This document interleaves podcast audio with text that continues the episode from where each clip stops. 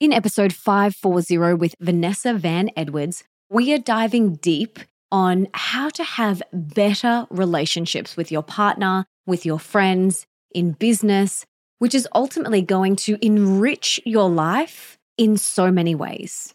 This is such a game changing episode. Show. Welcome to the Melissa Ambrosini Show. I'm your host, Melissa, best selling author of Mastering Your Mean Girl, Open Wide, Comparisonitis, and Time Magic. And I'm here to remind you that love is sexy, healthy is liberating, and wealthy isn't a dirty word. Each week, I'll be getting up close and personal with thought leaders from around the globe, as well as your weekly dose of motivation so that you can create epic change in your own life and become the best version of yourself possible.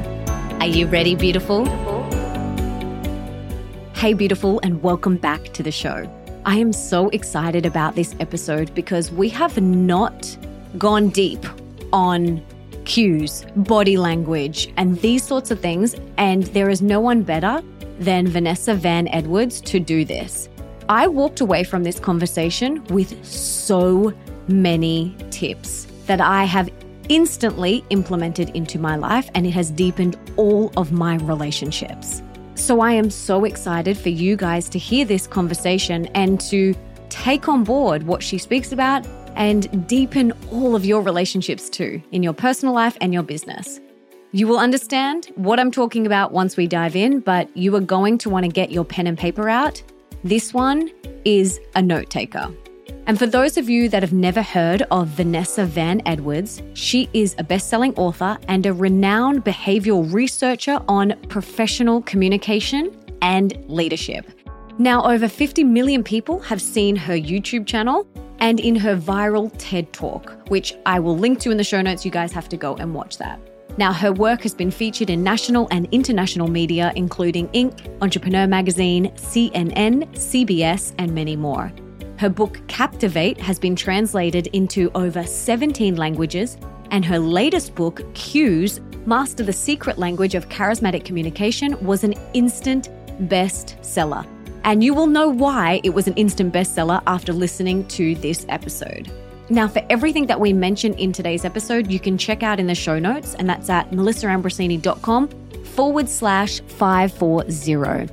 Now, get out your pen and paper and let's dive in.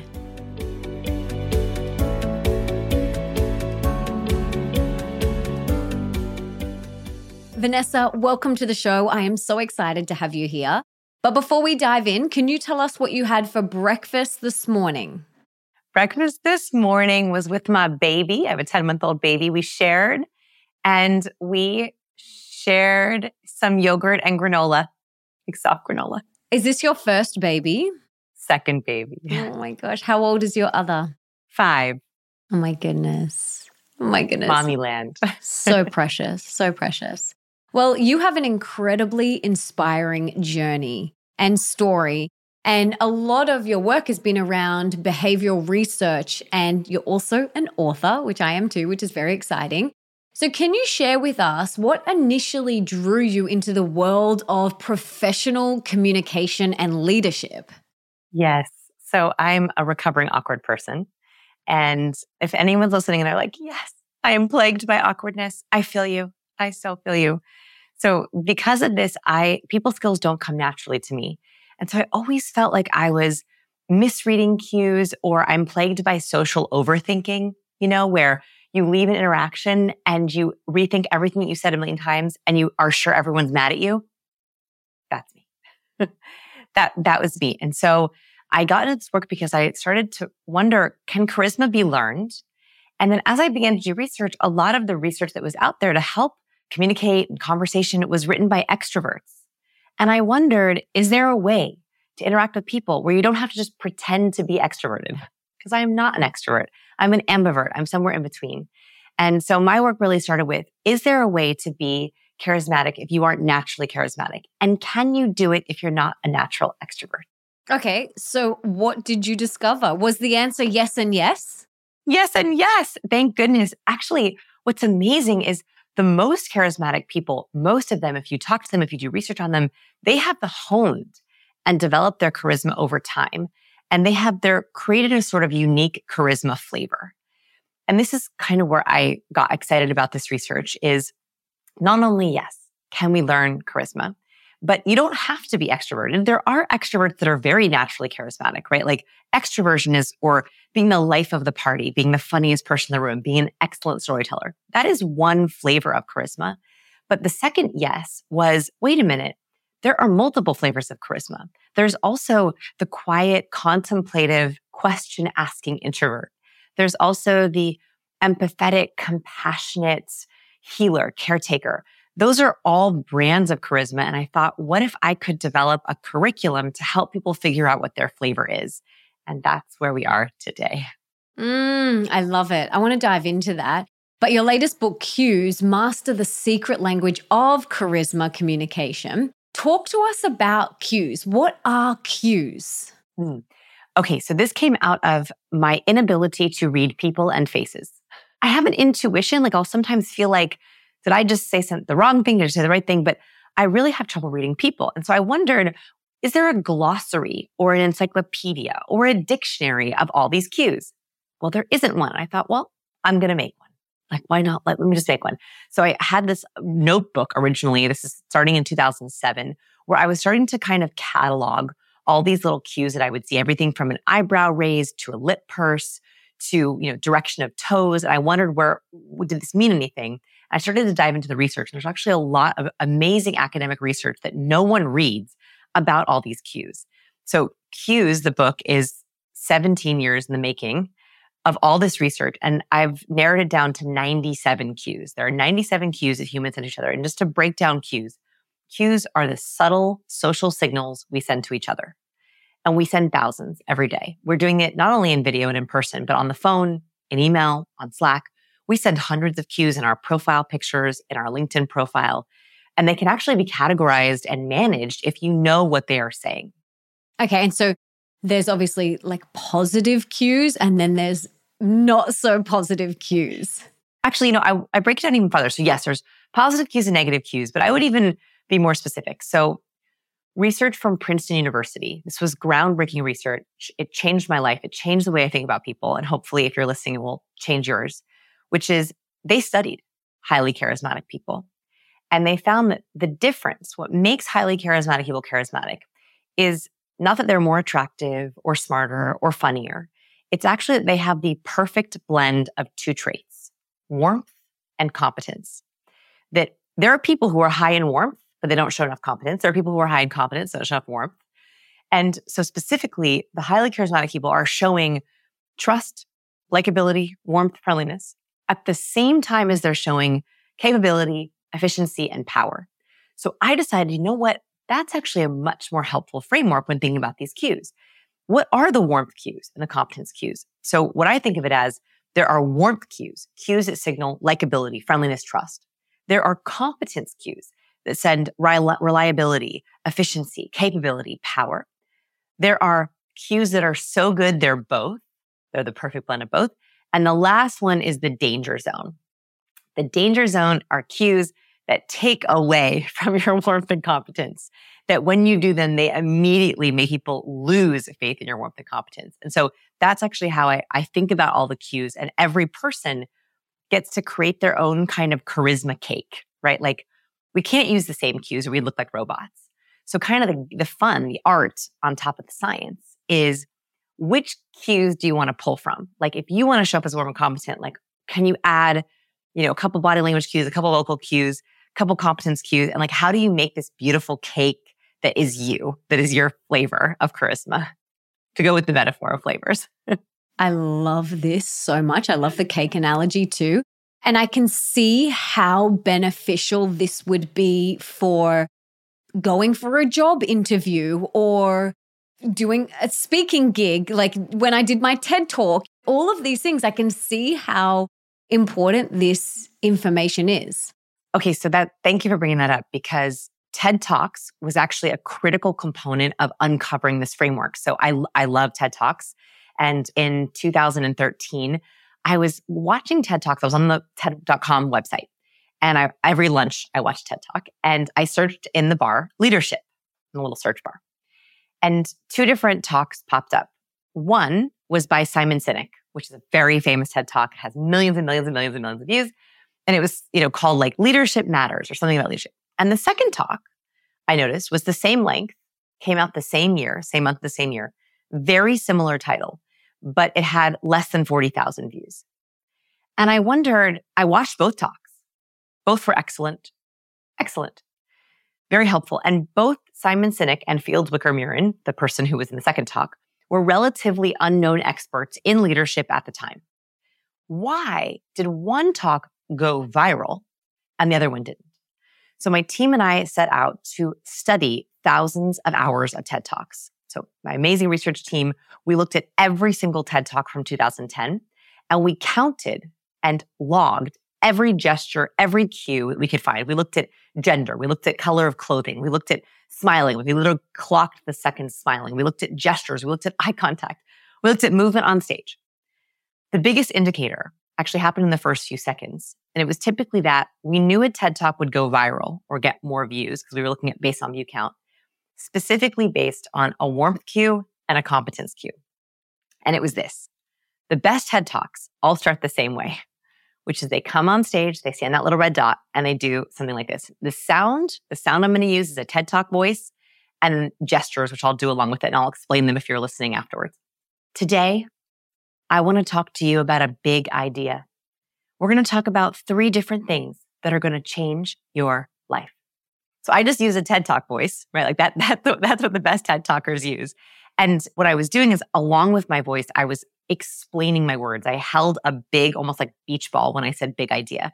I held up three fingers when I said three. That is both warm and competent. A warmth cue is showing our palms. From an evolutionary standpoint, we love to see someone's palm because it shows they're not hiding anything. They're greeting us. This is why when we pop on stage, the advice I give to speakers is always wave at the audience. Morning. So happy to be here. It's because from an evolutionary standpoint, when we see someone's palms, our brain goes, ah, they're not concealing a weapon. They're not going to hide anything from us. It's like a very weird subconscious thing. And so we like to see a palm. That's a warmth gesture. And the very next thing we're looking for is competence. And we know that highly competent speakers know their content so well, they can speak to us on two tracks.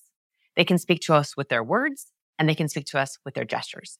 And so the next thing we're looking at is we're looking at are you able to say three and hold up the number three? We're more likely to remember all three of your ideas if we see three when I say a big idea and I'm holding a beach ball, you know it's big. But if I were to say I have a big idea and act like I'm holding a, a penny or a pen, you'd be like, that idea doesn't look very big at all. And so in those TED Talks, we can see, we can break down the actual cues being used. And so for my stage presenters, if you're on stage, you're pitching in front of a, a room or you're selling an idea, those micro cues before you even get into your pitch are going to set you up for warmth and competence right off the bat. Mm, I love this so much. And I wish I had have spoken to you before I did my TED talk. Anyway, what is the difference between competence and confidence? Ah, yes. Okay. Such a good question. So I don't talk a lot about confidence. I actually, it's funny. My, my first book is called Captivate. My second book is called Cues. And I very much considered doing a book on confidence, right? It would match my C framework. But I don't want to because confidence is a fleeting emotion, right? Like we can wake up in the morning and feel confident and then have imposter syndrome and it goes away. We can have someone who makes us feel confident all of a sudden and then it goes away. Warmth and competence are not fleeting states. If you are a genuinely warm person, if you are trustworthy in your being, you have an innate sense of you want to be good with the world. You want to like the world. You want the world to trust you. That's a state I want everyone to be in all the time. That warmth should never go away. Competence is the same way. If you know your stuff, you know your worth, you know your skills, and you are highly reliable. Warmth is can I trust you? Competence is can I rely on you? Hyper reliable people who are who they say they are, who can do what they say they can do, who show up when they say they're going to show up. That is a state. And so my goal is for warmth and competence, specifically in competence, is competence is knowing that who you are is hyper capable. You deliver on your, on your promises. You, when you commit, you have a high commit complete ratio. Confidence, I love it, but it comes and goes and that's okay, right? We cannot be in a permanent state of confidence or we would be narcissists, right? So I think that competent is what I strive for. And when I talk to my students about this and they say, how can I be more competent? How can I be more of a leader? I say, uh, harness your commit complete ratio. Think of all the projects and all the things you've committed to in the last year. Everything from lunches to meetings to projects. How many of them have you completed? Your commit complete ratio for a highly competent person is high. It's above 90%. And that means you know what your capabilities are and you're able to complete them. People who have low commit complete ratios don't know their weaknesses. Leaders know what their weaknesses are and they don't commit to the things they can't do. And also it means that when people say they, they, they see you as someone who is hyper reliable. So I, that's, I think, the difference between competence and confidence. And it's one that I, I think that it's good to let confidence come in ebbs and flows, but your competence, you want to have that always high. Yeah, absolutely. What are some subtle cues that so many people miss that you wish everyone knew? Oh, all of them. Okay, but I'll pick my favorite. I'll pick my favorites. 97 of them. all 97 of them. And by the way, like my, I turned the book in to my editor and she was like, Vanessa, this is a hundred pages too long. And I was like, but they're so important. She was like, you, we can't, like, we, we can't have this many people can't remember that many. So actually I had to like cull and, and even 97 was hard, but I'm going to pick my favorites for you. Okay. So one that I would say I wish everyone knew was actually, it's a red flag cue. It's a danger zone cue. It's a cue that takes away from our warmth and competence and it is the contempt microexpression. So Dr. Paul Ekman is a researcher of facial expressions. And I've always been fascinated by facial expressions because there are learned facial expressions, but actually there are seven that research has discovered are universal. So these are universal facial expressions that across genders and cultures and races, we make these faces when we feel these emotions. Contempt is the most powerful one, and it's an expression of scorn or hatred or disdain. And it's very simple. It's a one-sided mouth raise like a smirk. So if you just smirk, give an asymmetrical smile, we don't like asymmetry in our face. So when we have that, it is an indication of disrespect, of better than, of scrutiny, of judgment. And what Dr. Ekman found is that we show this when we're feeling better than someone else. It's critical in negotiations, in pitches, in business meetings, noticing this on friends and especially on partners. So in a different experiment with a different researcher, these researchers are not connected. Dr. John Gottman is a marriage and family counselor out of Seattle. He did a marriage experiment. He brought couples into his lab and he wanted to know what was the predictors of a successful marriage. So he tested them on everything he could think of. He gave them even in-depth history interviews. He looked at their school transcripts. He interviewed their kids. He even put them in an Airbnb situation, a bed and breakfast situation. He filmed them looking at their interactions between each other. At the end of this experiment, he decided he needed to follow them for 30 years. So he followed these couples for 30 years. At the end of the 30 years, there were some couples that had gotten divorced and some couples that stayed together. He found there was one predictor of which couples would get divorced. And he can predict with 92% accuracy if you will divorce your partner within 30 years if you show the contempt microexpression when you talk to your partner. That in the initial intake interviews with these couples, if one member of the couple showed that smirk towards the other, that better than judging disrespect, with 92% accuracy, that couple would get divorced in 30 years. It's insane. I mean, that, that is insane. So I share this because contempt is the only emotion that doesn't go away. We talked about fleeting emotions, anger, happiness, surprise, fear. Those come in bursts and then go away. Not contempt. Contempt is a seed of disrespect. And if it's not addressed, it grows and it festers and it festers. So the magic, if I could wave a magic wand, it would be that everyone could spot this emotion. It's very easy to see it. Once you see it, you'll never unsee it. One, make sure your profile picture does not accidentally show contempt. So please go do a, profile photo audit because a lot of people think it's like half happiness or like sarcasm, but actually it's much deeper than that. And two, the moment you see contempt, you pause and you say, is everything okay? Can I answer any questions? What's going on? How are you feeling? Like that is an invitation to go deeper, to connect, to figure out what is going on here. What's the seed of disrespect so we can get rid of it so it doesn't poison our relationship. Mm, this is amazing. Wow. Crazy, right? That is just, I mean, that research was like, wow, like one cue could indicate so much. This is so incredible. What about for people who are always feeling like they're getting interrupted in meetings or conversations? What cues could someone start using to change this pattern?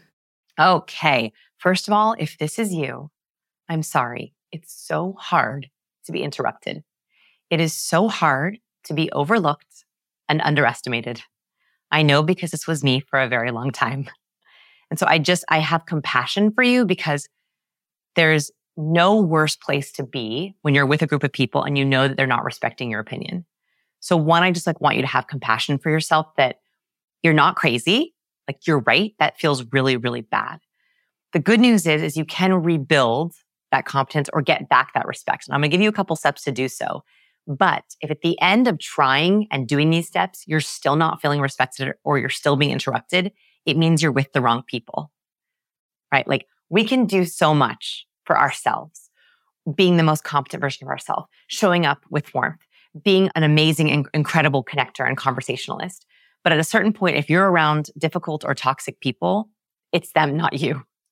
So I share that because I, I there is a limit to these cues and of, of, you having to protect yourself. So if you think that there's hope and like there just was a, a rewiring or a mismatch, or maybe you made a bad first impression, very practically speaking, is one thing you can do when you start to speak is give people a bookmark for how long you're speaking. So what often can happen is if you lack confidence or you've been interrupted before, you create a bad cycle for yourself. And it sounds like this. So let's say that this used to happen to me. I go into a meeting and I'm like, oh, I don't want my boss to interrupt me. Okay, so I'm going to, I'm nervous. So my nervousness is coming out and I'm going to try to shove it all in and speak really fast so that I'm not interrupted. So as you start speaking fast, you become less comprehensible and people think, oh, she's gotten her point out. I'm just going to take over and say it better. I don't want you to do that. So I want you to go in assuming that they're not going to interrupt you, right? Like try to bring that, get rid of that fear, that imposter syndrome. And then what you want to do is frame your words very specifically. So I would literally get up and say, so I have three points that I want to cover. Point number one. So hold up three and then point number one. When you're on number one, I want you to literally touch your finger. Point number one, XYZ project is near completion. Point number two is we really need to get XYZ handled. And lastly, the most important is this, this, this, and this, and this. And then you're done. That is a very practical way of demo. You can do this on video too, right? It works on video, works in person. Is you're holding your fingers up. It's literally saying, these are my points, and it's extremely competent. You only have to do that for a couple of times before people realize, oh, she or he is very organized in her thoughts, and I don't have to interrupt her because she actually has a very compact answer. The best part about this tip is if you can't do that, it means maybe you're rambling and you should synthesize your points, right? Right. So it also, it has like a double effect of making you more prepared. So whenever you're in a brainstorming session, I do this still with my team, even though I am now the boss. I also try to make sure that even if we're throwing out ideas or we're having a brainstorm, is I, I bookend my content so people know when I'm done and it's very, very clear. Mm, I love that. I love that.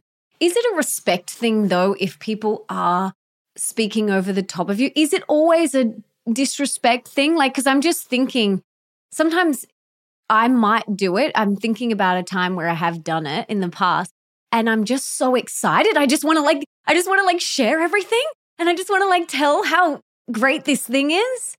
And I have spoken over the top of people. So that wasn't a disrespect thing though. You're so right. So remember that it's also about the person. So yes, we can be interrupted for multiple reasons. They're so excited, they want to pile on, right? They disrespect you. So they're trying to interrupt you. Or three, they have an idea that they just can't wait for you to hear, right? Like there's like, there's lots of different reasons for it. And so that way, at least the, the structure of like being organized in your thoughts, it can, you can kind of test, is this person doing this because they're, they're mansplaining me or because they disrespect me or like they're just so excited they want to talk to me. And that intention is really important. And you can feel it when someone is so excited and so passionate about something. You're just like, it's endearing. Yes, yes. And also, like with my sisters, so I, am the eldest of three girls, and my husband, we were in the car together. And my husband, we got out of the car, and my husband looked at me like he was like sick or something. I was like, Are you okay? He was like, Are you, do you know what just happened? I was like, What? He's like, The three of you were having a conversation, but you were all speaking at the same time. so with my sisters, we can literally all be talking at the same time and listening to each other at the same time. Yeah, I love like, that. It's not a disrespect issue. We're just we just know each other that well that we can literally just have three conversations at the same time and not pause. Yeah, beautiful. I love it. I love it. What about some cues that can make us feel and sound more confident or competent? Like, what are some things that we can start to play around with? Okay, so sound is a great one. So when we talk about cues, I I to make it simple, I've broken it into four channels. We send we send cues in different channels. Our our words, the words we use, that's in our emails, our Slack, in person on the phone. Our body language, our facial expressions, gestures, posture. Our vocal, so our tone, our volume, our pace, our cadence, and our ornaments, the colors we wear, the objects we wear, what's behind us in our background, the props on our desk. Vocal is the most underutilized channel that we have. It is so powerful. In fact, research has found we decide how confident someone is within the first 200 milliseconds of hearing them speak. Now, this is good and bad news. This is good and bad news. This is great news because you only have to worry about the first second. That's it. The bad news is I guarantee if you're preparing for a pitch or negotiation or presentation, your first word was probably not what you practice as much as the actual presentation. The problem is, is that first word is like a gateway. If you nail it, if you do it in a really confident way, everyone's listening and much more engaged and intent in everything else you have to say. If you don't nail it and you lose your vocal confidence in that first word, it's really, really hard to get people back. And here's how this happens. We did actually a research study on this where our emotions change the sound of our voice. And so this is pretty well studied in the academic research. And I wanted to know on a practical level, how does it affect our likability? So we brought people into our lab and we had them record different versions of their vocal first impression. Most of the time, your vocal first impression is happening on one word, hello. Like however you answer the phone or however you say hello to someone for the first time or hello across the room, that is your vocal first impression. It's usually that word. Okay. So we had them record different versions of their hello. Uh, first, a control hello, just how they would normally answer the phone. Then we had them think of something that made them happy and say, hello. So I'll do mine for you. Hello. That's my hello, right? Now I'm going to think of something that makes me happy. And if, if you're willing to do this wherever you are listening, I want you to hear your difference in your own. Think of something that makes you happy. Smile as big as possible and say hello. Right? Like that sounds really different. Then we had them do a sadness hello. Think of something that made them sad. A fear hello, an anger hello, a power posing hello, which we can talk about in a little bit, where we had them stand really broadly and say hello and then one more control. Okay. What was amazing about these is it was very clear the hellos sounded completely different. Like the same person sounded so different from their happiness hello to their anger hello. It was nuts. Even though that was not the point of the experiment, it, without even trying, they, their hellos sounded different. We took all these recordings and we had thousands of people on our website listen to one of the hellos and then rate them on likability. So they heard a hello and they had to say, I like this person a lot. I like this person a little. I don't like this person at all. Very simple. They had no idea who they were listening to. They just took these and we had thousands and thousands of responses. Very clearly, the happiness hello was rated off the charts in likability. This sounds obvious when I say it, but this is pretty shocking that you smiling and thinking of something happy triples your likability. Like just, just that, just like that piece of it.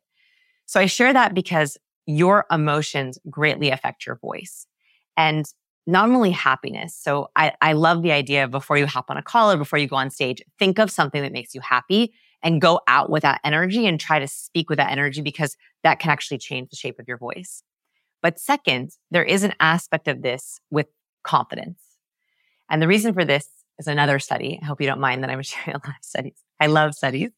So after my TED Talk experience, so my TED Talk experiment got me a TED Talk, which was very exciting although also very nerve wracking. So I did this study on how to make your TED Talk go viral. And then I had a TED Talk and I was like, what if it doesn't go viral? thank goodness it did. Thank goodness it got 4 million views. So thank goodness. But like I was very nervous about it. So I got a TED Talk and then I was like, let's do more. Like we had all these requests, like more research, more research. So the next set of research we did was on Shark Tank. Do you like Dragons' Den? I think it is in, in the UK, Shark Tank in the US. So if you don't know this show, it's a panel of investors here at Entrepreneur pitch their idea and they can invest. So I love this show. And I've always been curious if there were patterns of the most successful pitches. why some people get an investment and some don't. Because in my opinion, I would say 80% of the ideas on Shark Tank are good, like good, solid ideas. Most of them are very good ideas. Like, why is it that some crash and burn with a seemingly okay pitch, whereas like others, everyone's throwing their, like they're throwing their money at the person. So my research team, my mate and I, Jose Pina, we sat down and studied 495 Shark Tank pitches. It took eight months of research on this one, looking for patterns similar to the TED Talks. Why is it that some pitches go really well? And one thing we found in this was a really interesting case study. And I break this down in my book by the second, which is Jamie Siminoff is the founder of Ring. You know, Ring the doorbell company. Mm-hmm. It's like a video doorbell company.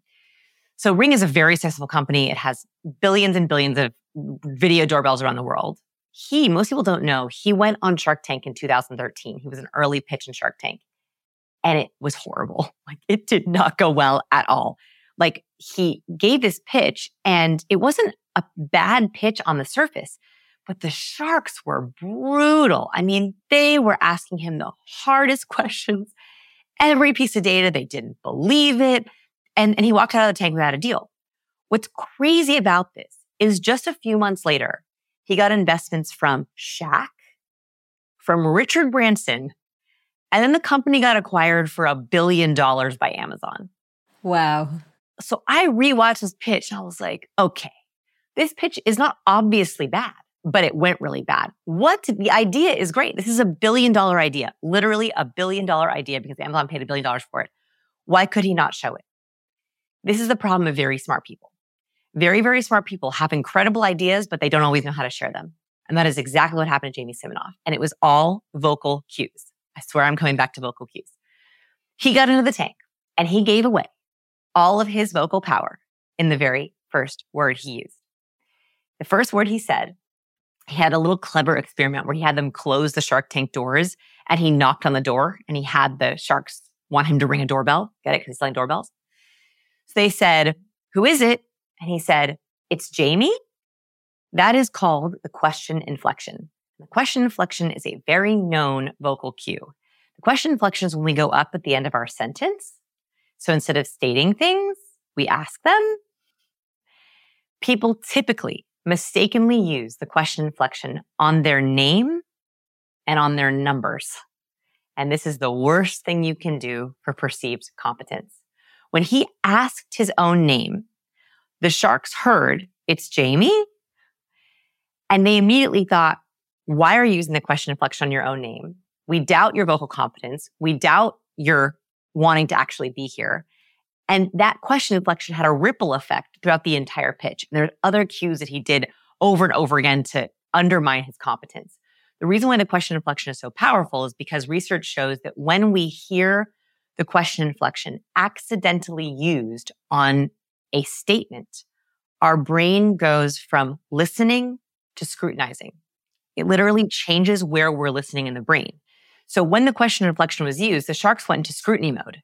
And that's why they were asking these really, really hard questions. He kept using the question inflection. The problem is, and this happens with a lot of women, is women accidentally use the question inflection because they're trying to be likable. The question inflection does not make you likable. So I see that they, on their voicemail or they get on meetings, they get on stage and they say, uh, good morning. My name is Vanessa. And that is putting the audience in a place where they are scrutinizing you instead of just taking you in. And so my big, big wish for anyone who's listening is one, go listen to your voicemail. Make sure you're not asking your name. Two, in your first 10 seconds, state, don't ask. Not good morning. Good morning. Not my name is Vanessa. Instead, my name is Vanessa those subtle differences are going to completely change people's first impression of you. And if you are selling something or you are an entrepreneur or you are pitching something, one thing that we've done is we've analyzed sales calls. And typically there are really good salespeople and there are really bad salespeople who don't close a lot. And we found that the people who don't close a lot ask their number. And what that, what happens is it, it flips the other person's brain into thinking, is this person telling the truth. So the, the sales call was like this. You know, we'd love to have your business. We'd love to work with you. And the cost of our service is $5,000. When you ask your number, you are begging people to negotiate with you. You are telling them, I don't really believe this number, and neither should you. And so if you are selling something, if you have a price or a timeline or a boundary, or you're dating someone and they're not respecting you, make sure you are stating, not asking. This is gold. Oh, thank you. It is so good. And I just want to keep going down this path because something that I get asked a lot about is making friends as an adult. Now, I know that it can feel tricky sometimes, and plenty of people find it overwhelming or scary. So, I'd love to dig into this topic a little bit more. First of all, when you are meeting new people, things often start with small talk and lots of those upward inflections. How can we rock at small talk and make us feel less awkward? Or any other tips or alternatives to small talk altogether? How can we make genuine, deeper, more fulfilling relationships as an adult? Uh, okay. It's so important, this question. It's so important, this question, because we have to have deep, fulfilling friendships as adults. And it's hard work. It was so much easier to make friends when we were younger because contextually, we were all going through the same thing. We were going through school or we were going through camp. We were all the same age. Now we're all going through different things. We're, most of us are very different ages, right? You don't know if you're going to meet exactly the same age person. And so it's very, very hard to make friends as an adult. So if you're struggling with this, you are not alone. We have to work at these adult friendships. So I've studied friendships and there's a study, of course, of course, we're going to talk about a study that really helped me understand friends and being likable and beating small talk. So researchers wanted to know what makes people likable, what makes people have a lot of friends. So they went to the original popular kids in high school and they studied thousands of high school students across a variety of schools. They wanted to know why do some kids have the most friends? Why are they the most popular? And they looked at every variable they could think of. GPA, attractiveness, athleticism, humor, Thank goodness none of those things mattered. There were popular kids who were attractive, but that was not the through line across all the schools. There was one, one single predictor of the most popular kids across all the grades and all the schools. And it was the most popular kids had the longest list of people that they liked. What this means is popular kids weren't going around thinking, how can I be more popular? How can I be more impressive? How can I be funnier? How can I be more athletic? all they were thinking all day long was, how can I like this person? How can I like this person? How can I like this person? And that was such an aha moment for me because up until that time, up until I read that study, I put so much pressure on myself when I would meet someone. Like, how can I be more impressive? How can I tell a great story so that they like me? That was the complete wrong approach. A better approach was, how can I ask the questions to make me like them more, which is a very different way of thinking about small talk. And this is what gets you out of small talk. Small talk happens when we ask autopilot questions.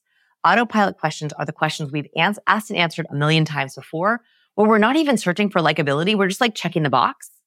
So what happens is we try to make a friend with someone and we're like, how's it going? Good, good. Busy, but good. So what do you do? Where are you from? Okay, well, it's been great talking to you. Like that's the extent of our conversation. It's the same. Like I can script out the answers to that. My, my brain is totally brain dead. So what we have to do is we have to be searching for like, like we have to create a like radar. You have to ask questions that are literally searching for reasons for you to like them a lot. That's what popular kids are doing. So my challenge for everyone listening, if we can issue a challenge is let's go on a what do you do diet. No more asking, what do you do? No more asking, where are you from? And try no more asking, how's it going? How are you? Instead, here are the questions I want you to ask that will create more opportunities for liking. One, casually, what's good? What's been good? What's good today? So even that slight change is still safe, but it breaks autopilot a little bit. And when someone talks about something that's good for them, it usually is giving more reasons for like. That's how I start every single one of my team meetings. All my friends at this how I start all my, all my conversations. It's also not too deep. Like I love a deep connection, but the other mistake people make is they go and they're like, I need to build a deep connection. I'm going to ask a really deep icebreaker. What are your biggest dreams? And someone's like, do I know you? Like, we've met twice, right? So you also have to stay safe. So what's good is your casual one. When you're actually in conversation with someone, you're trying to build that relationship. The next question I want you to ask is working on anything exciting recently? Or what has been the highlight of your week? Or what are your personal passion projects right now?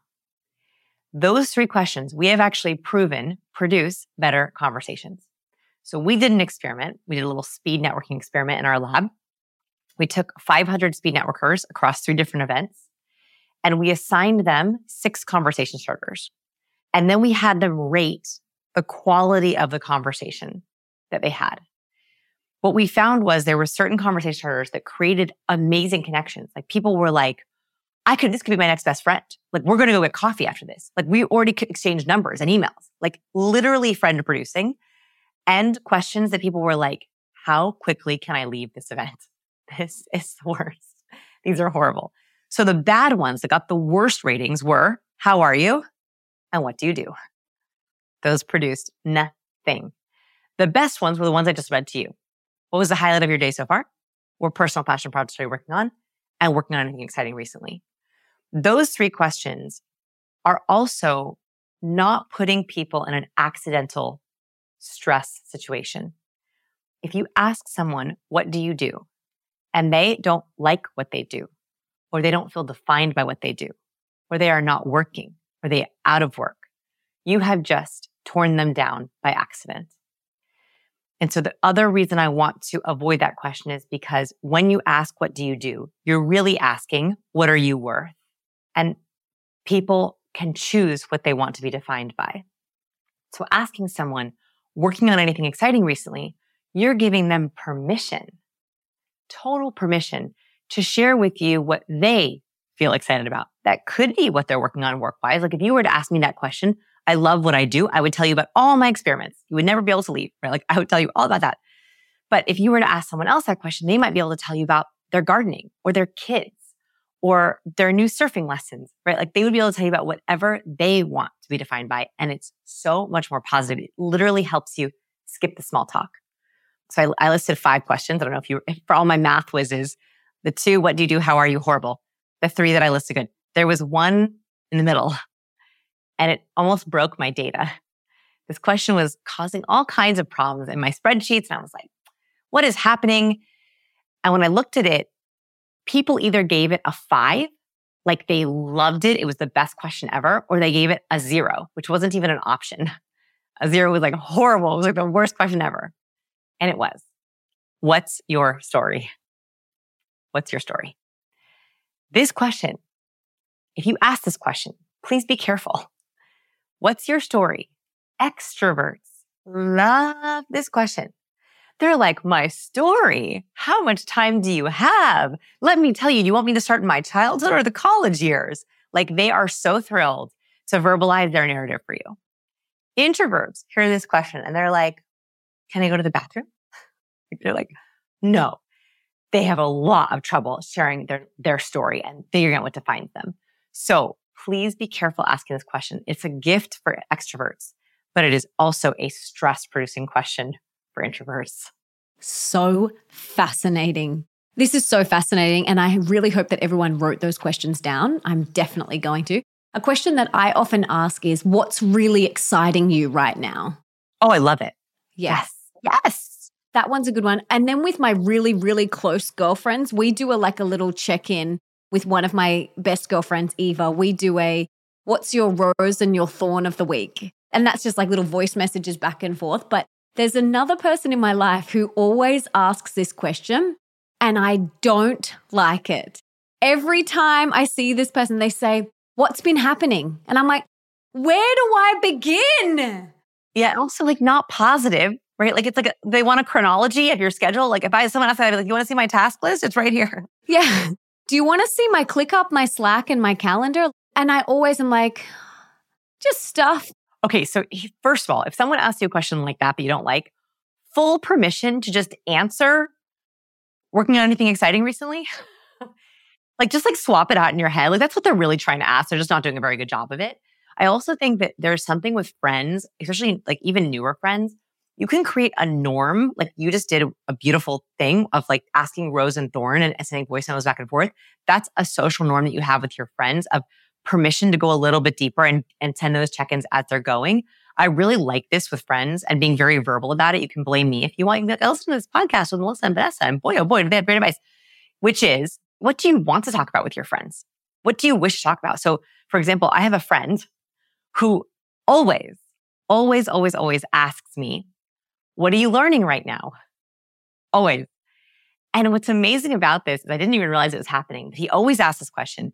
And after like four or five times, before I meet with him, I sure as heck make sure I'm learning something because I want to make sure that I have a really good answer to that question. And so just by him asking that question, he's made me a learner. Like he's gifted me a growth mindset. So like when I see his coffee on the calendar, I'm like, well, I better get that book downloaded. Like I better start that book. Like I better, you know, I've been saying I'm going to learn how to garden. I better get out there and garden because it, in a way, it's like pushing me in a good way, right? Like it's pushing me in a really positive way. So we have a norm that I do that with him.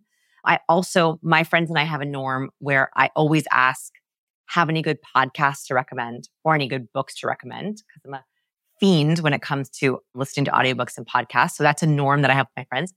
On my team, so I noticed that on our team calls, this was many, many years ago, we fixed it now. Oh, actually, no, it, I wasn't, it was right at the beginning of 2020, March and April of 2020, which you know what was happening then, where it was like very negative. Like our calls started with like, mer, mer, like it was like very dark. It was a very hard period.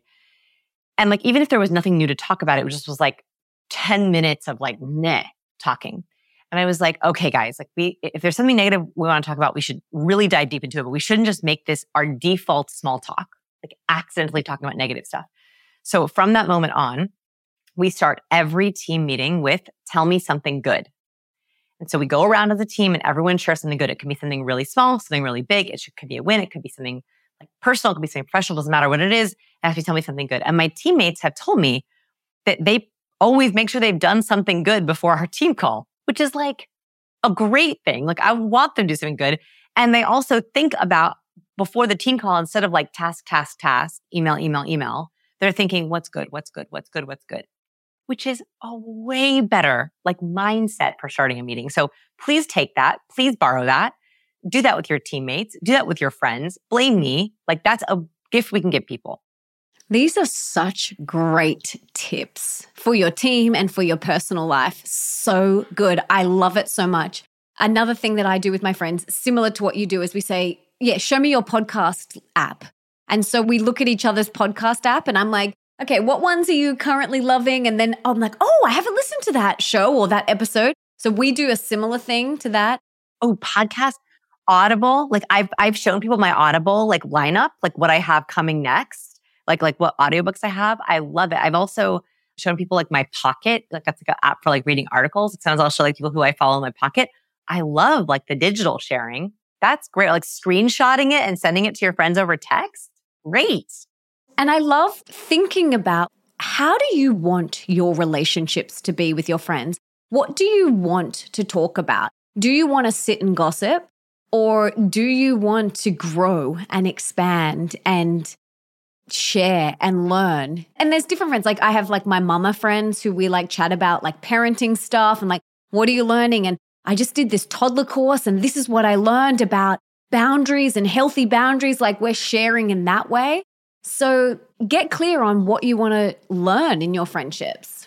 And also, like, if you're at that point where it's like, you know, your friendship is like only so deep, this kind of thing can like weed out the people that aren't your people. Like I think that, I don't think, I know research shows that difficult people, toxic people are actually less stressful than ambivalent people. What they did is they looked at police officers and they found that police officers who had more ambivalent relationships in their office had higher workplace stress, lower workplace satisfaction, worse immune function. Why?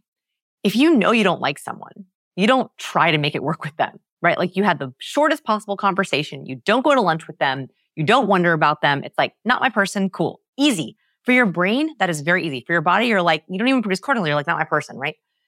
Ambivalent people, and this happens with a lot of friends, unfortunately. This is where you have someone where you're like, do they really like me? Are they supporting me? Was that passive aggressive? Do I feel better when I'm with them or not? So if you see someone's name on your calendar and you're like, ugh, or you're constantly canceling on that person, there's probably a reason for that. Or you leave them and you're like, I would have rather watched Netflix. That is actually more draining to us energetically and social energy wise. And so asking these questions is important because if my, my friend were to go to someone and be like, Hey, what are you learning right now? And five coffees in a row, they were like, I don't like learning. I'm not learning anything. And that question annoys me. He knows, okay, cool. This is not my person. We should not be having coffee. Right. So like if you're asking these questions and you're like, I want to talk about learning, I want to talk about podcasts, I want to talk about books, I want to talk about goals, I want to talk about motherhood, and they're not there with you, you can gently ask them to not be in your friendship spot. You don't have many. We're busy. And so I think that those friendship spots should be coveted for the people who are jazzed by the same questions you like. Yes, I love this so much. What about romantic relationships? What cues can help you deepen your connection with your partner and make them feel loved and adored and understood? So, the first thing we have to understand in a partnership is that a lot of it is cerebral. Like, we think about, is this person the right match for me? Or, like, you know, am I connecting with my partner? Or, like, are we, you know, soulmates? There's a lot of that. But a lot of it is actually chemical. So when we're actually connected to someone, we have two chemicals, oxytocin and serotonin. Very, very simplified. These things do a lot in our bodies, very simplified for our purposes. Oxytocin is the chemical of connection. It's that feeling of like, I really like this person. You know, you've ever been with someone, you're just like, this person just gets me. Like we are like on the same page. That is actually oxytocin, like that feeling. In a really good partnership, you feel that a lot. Not all the time, but you're regularly feeling these bursts of, this is my person, right? Like we are on the same page. The other chemical is serotonin. Serotonin, again, very simplified, is the chemical of belonging. This is what makes us feel safe with someone, where you're like, I can be my true self with this person. I feel safe to share my hopes, my wishes, and my dreams. And that is a chemical feeling. And so I think what's really important is we know ways to trigger those chemicals through our cues. So one thing I teach in my class is how do you give someone a DOS cocktail, a dopamine, oxytocin, serotonin cocktail when you're connecting. Dopamine is a chemical of pleasure or excitement. So connect those three things together and you're having a pleasurable, safe, connected partnership. So how do we produce those chemicals? The very first way is through touch. The reason why we typically greet with some kind of touch, handshake, cheek kiss, fist bump, hug is because our bodies are trying to produce the chemical that we know we need to connect. Oxytocin is comes more with the more physical touch you have. So a fist bump produces less oxytocin than a handshake, which produces less oxytocin to oxytocin than a hug. So in a partnership, give yourself a chemical boost by trying to start every interaction with touch a mistake that I think couples make, especially couples who've been together for a long time. I've been together with my husband for 17 years, right? Like a long, long, long time is especially as parents, like I'm holding a kid, he's holding a kid. We forget to touch. Like him and I forget, like coming in, giving me a kiss, giving me a hug. When he comes out in the morning, touching my back, touching my hand, holding my hand in the car, holding my, you know, like when he passes me in the kitchen, touching my back, those little moments are aids I mean, literally chemical aids that are going to help you in all of your interactions. So touch as much as possible, really as much as possible, like if you can, especially like little moments of it. And second, eye contact. Eye contact is the second way we produce oxytocin. Again, we forego this a lot because we're like on our phone, like we're like talking to our partner about their day. We're like, how was your day? Uh huh. And we're looking down at our phone. Oh, that sounds good. And that's good. And we're not even giving them the eye contact they need. It is so hard. I would even say impossible to have a good conversation if you're not making eye contact. Like it's, it's just not possible. And so focusing on giving eye contact, not only as a sign of respect, but literally a chemical hack. It is a chemical hack to faster connection of making eye contact as much as possible. a sidebar here is there actually is such a thing as too much eye contact. So 100% eye contact is actually considered invasive and territorial. So I wouldn't do 100% eye contact. Like it would be weird if you were like making dinner and like 100% eye contact with them. Like that would be a little odd. But like frequent looks and frequent glances, please. So that will help a lot in just like giving that chemical boost. I love this so much. Are there any cues that people sometimes unknowingly start using in their relationship which can cause distance rather than connection? Phubbing is one of them. So looking at your phone, reducing eye contact, which we talked about. Not using space correctly is like one that can accidentally happen, especially if you are, this is not really in romantic relationships, but in, if you're on video a lot, like if you, are, like I have a virtual team, three of my team members are in Austin, Texas, but everyone else is virtual. And so space is a really big issue for making sure that we're connecting over video cam because that's all we're doing is connecting on video cam. So one accent that people make is they are either too close to their camera or they're too far away from their camera.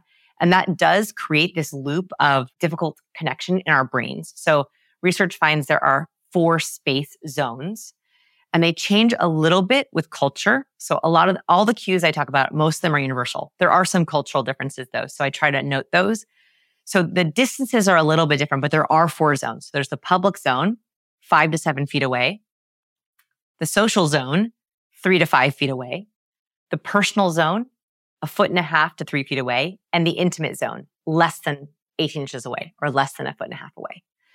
Why this is important is because if someone is in our intimate zone for an entire video call, our brain is like, whoa, like almost like it's too much, right? Like we're like, it's like I can't even focus on the word you're saying because you're way too close. So one is you should measure the distance between your nose and your camera and make sure that it's at least 18 inches away.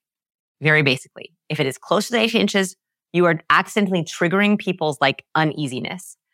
If you are more than three feet away, so I'm actually perfectly uh, two and a half feet away from my camera. I have a little marker that I stand on. I'm also, I stand for all of my calls and videos. Whew, it's, it's, it's, it's good for my endurance. And I'm, I'm exactly two feet away. If I was one step further, even if you could hear me, like even I have my mic on with me. So if I were to be doing my interview like this, it would be physically, you'd feel like a lack of connection. I'm standing farther away. So you want to make sure that you're not more than that. The same thing goes in person. So is your dining room set up where you are sitting 18 inches to three feet away from your partner, from your children? When you go to a restaurant, can you take the seat next to them and not the seat across from them so you can physically touch and be a little bit more snuggly and close. Space actually trips us up in a lot of accents in ways that we don't realize. Mm, I love this so much. You are inspiring me. Oh, yay. No, truly, I'm going to go and touch my husband and give him eye contact after this. It's so beautiful. He's to be like, whoa, babe, what's going on? Who did you just interview? He'd just be like, just like touch, just like touch your partner a lot. Just like rub up, rub up on them and be like, it's Vanessa. Yeah. Vanessa told me. Totally. I love this so much. And this is really just about deepening our romantic relationships and our friendships and having more intimate connection. It's it's beautiful. I want to circle back to business owners and, and entrepreneurs. Yay. And we can talk about the business behind my business if you want as well. Like that's always fun as well. yes. I'd love to hear what are some other successful cues that we can start to harness if we are a business owner or an entrepreneur? Like, what are some other ones that we can start to play around with? Right. So I think about this a lot in my business. I started my business in 2007.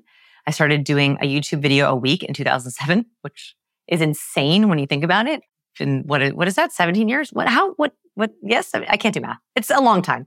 2007, I can't even calculate it's been a long time and we had inflection points in our business. So I started doing YouTube video a week. I also started a blog in 2011. So it took me a while to catch up on the blog side. I saw kind of bursts, uh, inflection points where we had like bursts in traffic or bursts in views. And at first it was kind of random or like viral hits. I couldn't really control it. Over time, though, we've been able to more engineer that virality. And it is the warmth and competence formula. So what we have found is that the really successful influencers, the really influential authors and thought leaders, they are the perfect balance of warmth and competence. Let's take Brene Brown, for example. I was literally about to bring her up. Okay. Oh, see? Same way. So like when I say warmth and competent thought leader, you're like Brene Brown. Totally. Right? Like I know. Oprah. You know, like that, that's who we think of. Okay.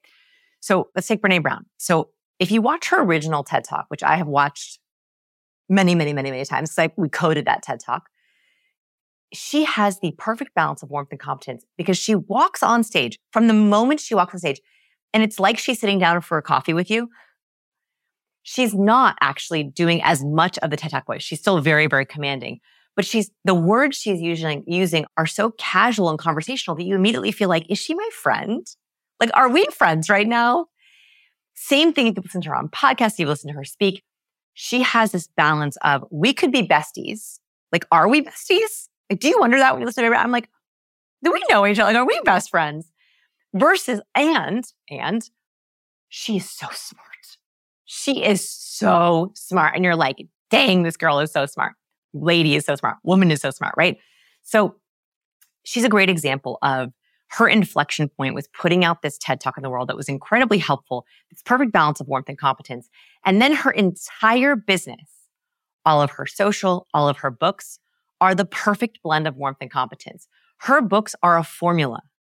Really vulnerable story that makes you cry. Hard hitting science. Amazing story about her children, her husband. Hard hitting science. Amazing quote by a beautiful woman at the end of her life amazing academic research. Like they are a formula and that balance for us, we love it. If you look at her social media, it is the same way. She'll have a really amazing, inspiring quote with a really powerful picture of her on stage. So in our business, once I started to understand, wow, like this warmth and competence is not just body language. It's everything. It's every asset that I produce. It's my LinkedIn profile picture. It's my speaking reel. It's my website. So on our website, we have a breakdown of every single warmth cue on a page and every single competence cue on a page. So I can have a picture of me interacting with a fan at a book signing. And then right below it, I have a quote from Entrepreneur Magazine, warmth and competence, right? I can have like a really highly competent review breaking down how action packed my books are, plus a woman who told me that it changed a review by someone who changed their life. So like you, you want to balance out very, very practically, like go on your website, go into your social profiles. Every single warm post we post on my Instagram is balanced by a competent post.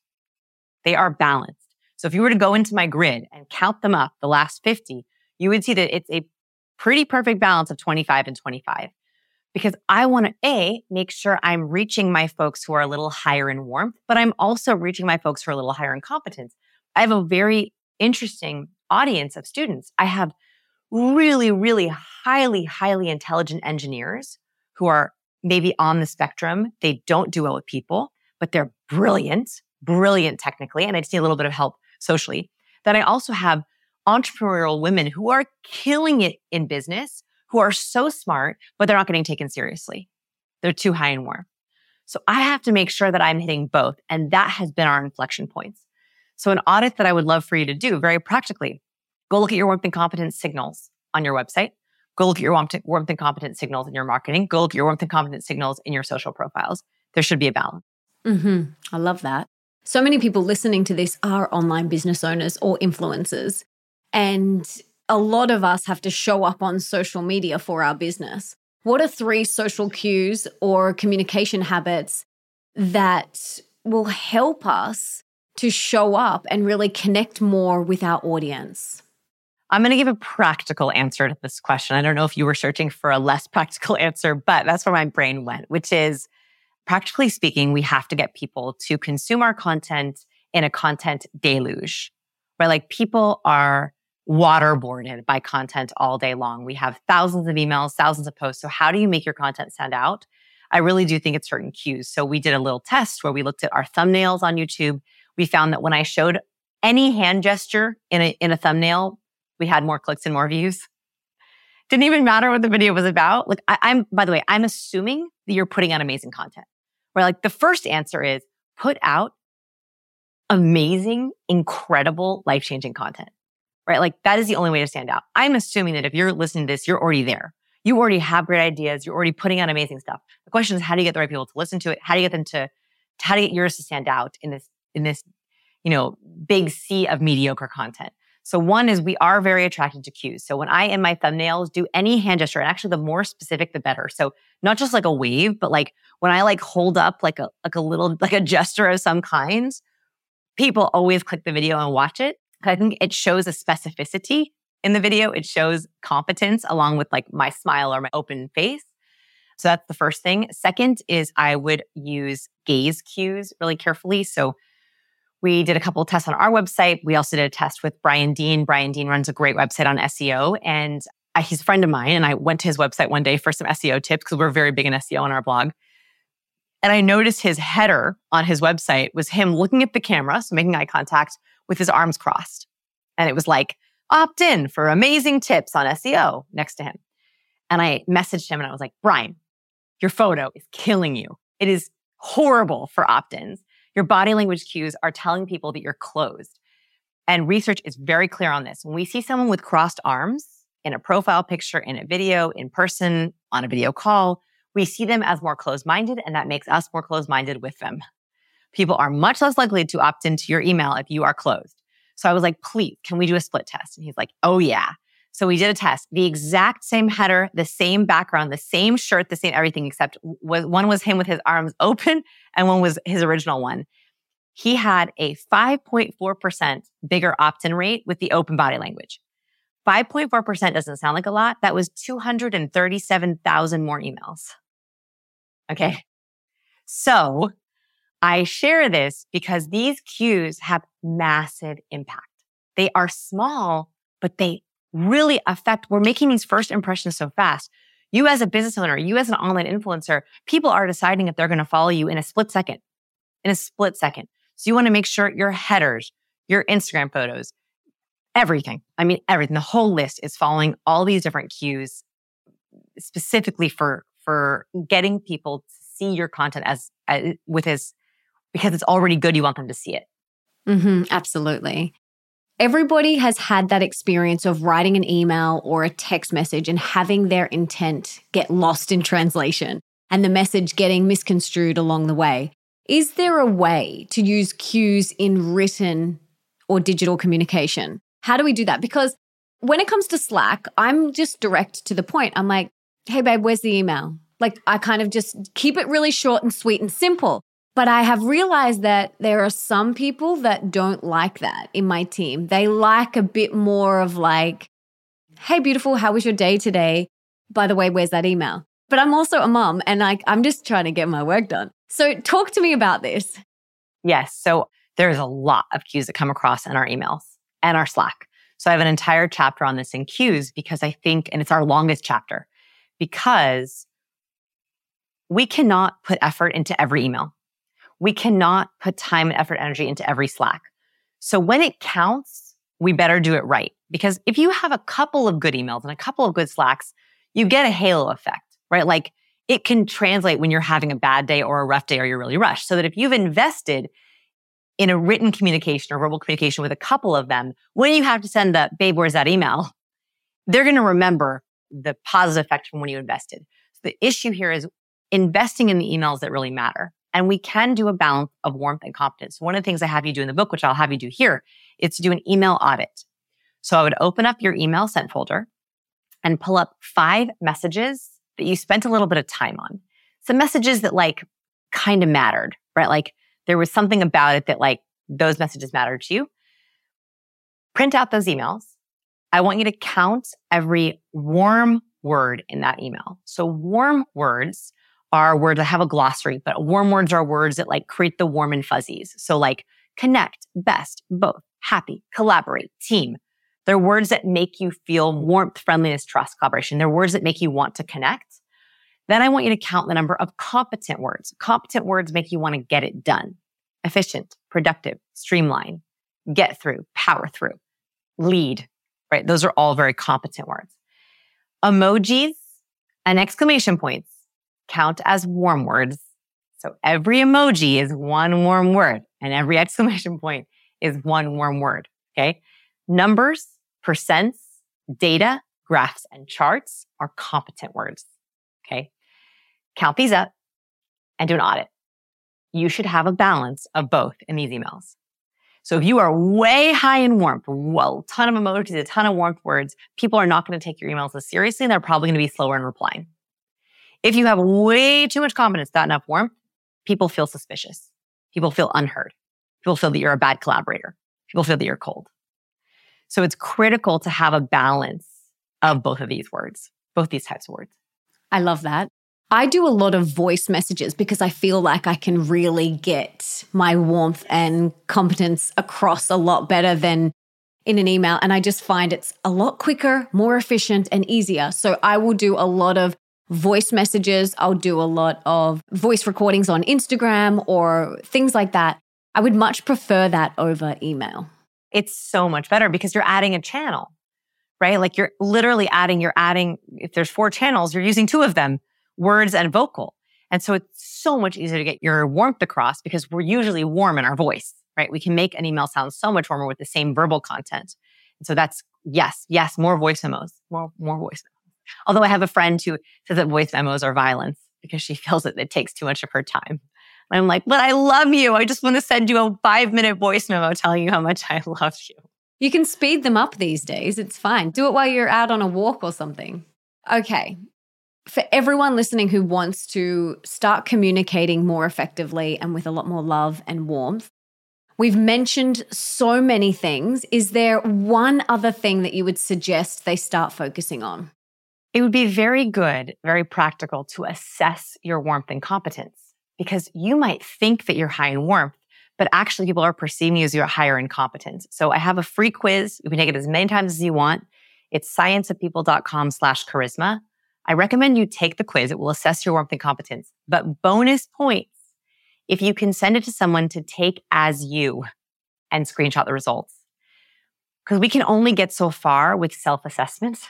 One thing that I found with this work is you might perceive yourselves one, yourself one way, but your team or your partner or your colleagues perceive a different way. And that it is critical to make sure that they align. So the one thing I would say to work on is make sure you have an accurate self assessment. I love that. I'm definitely going to do that quiz and we'll link to it in the show notes for everyone to go and check it out. Okay, let's pretend you have a magic wand and you could put one book in the school curriculum of every high school around the world. Besides your books, let's presume they are in there. What is one book you would choose? The Perfectionist Guide to Losing Control. Oh, I have not read that. Pretty great. It's a relatively new book and it's amazing. I love it. I'll link to that in the show notes as well as your incredible books too. Okay, I have three rapid fires for you. Are you ready? All right, I'm ready. What is one thing that we can do today for our health? Stop spending time with ambivalent or toxic people. They're contagious. Mm-hmm. Absolutely. What is one thing that we can do for more wealth in our life? Show more warmth and competence, but actually be more warm and be more competent. Love that. And what is one thing that we can do for more love in our life? Stop asking autopilot questions, get them out of your language, and ask questions that are actually searching for oxytocin and dopamine and serotonin. This has been so incredible. I want to talk to you for another five hours, but I know you have to go. You've got your babes, you've got to get back to. My little. yeah. This has been incredible. You are helping, you are serving so many people. Thank you. So I'd love to know how can I and the listeners give back and serve you? Oh my goodness. Well, I'm so grateful for you listening this whole time and, t- and saying yes to some of these. So the best way that you can help me is to share these aha moments with others. So if there's a tip on here that like blew your mind or you were like, I'm going to ask these questions, like tell people this amazing lady, Vanessa, talk to me about this, and here's why I'm doing it. Sharing aha moments is the way that we help others. It's the way we solidify our learnings, and also it's it's the best gold of referral for me. So I, I'm very grateful. Oh, absolutely. And we'll link to all of your amazingness in the show notes that people can go and check out. Vanessa, this has been so insightful and so incredibly inspiring for me. I am going to re listen to this. I'm also going to send it to my husband and my team Hi, team. Hi, husband. Yeah. My team do sales calls and things like that. So I want to send this to them. So thank you so much for being here. And I also want to send it to my friends because I want to go deeper with my friendships. Yeah. And you could, if you're listening to this, watch this with your team. Watch it with your friends, watch it with your partner, and then use it as a conversation starter. Like, watch it together, listen to it together. Absolutely. Yes. And go deeper in your relationships. Thank you for being here, hun. Thank you so much, everyone. Thank you. I have a growth mindset and I am a student and a learner for life. So, this episode really excites me because there are so many things that I can take away and implement straight away into my life. I'm so excited to start using some of the things that she has spoken about in my communication with my friends, with Nick, with any business colleagues. I am so excited for this. And I'm excited for you guys too. I want you to have deep, rich, fulfilling, meaningful relationships with the people in your life. So take on board everything that we've spoken about, implement it, and let me know how you go. And if you loved this conversation as much as I did, please subscribe to the show and leave me a review on Apple Podcasts because this means that I can keep getting on these incredibly inspiring guests for you. And it also means that all of my episodes will just pop up in your feed so that you don't have to go searching for a new episode. And that means you will never miss one. So do that now. If you haven't already, please do that. I'd be so grateful. And now jump on over to Instagram at Melissa Ambrosini and tell me what you got from this episode. I absolutely love connecting with you and I love hearing from you. It is one of my favorite things. So please jump on over there. Now, before I go, I just wanted to say thank you so much for being here for wanting to be the best, the healthiest, and the happiest version of yourself, and for showing up today for you. You rock. Now, if there's someone in your life that you can think of that would really benefit from this episode, please share it with them right now. I definitely will be sending this to Nick. I will be sending it to my girlfriends. I will be sending it to my team. I want everyone in my life to listen to this episode. It is such an important episode. So you can take a screenshot, you can share it on your social media, you can email it to them, you can text it to them. Do whatever you've got to do to get this in their ears. And until next time, don't forget that love is sexy, healthy is liberating, and wealthy isn't a dirty word.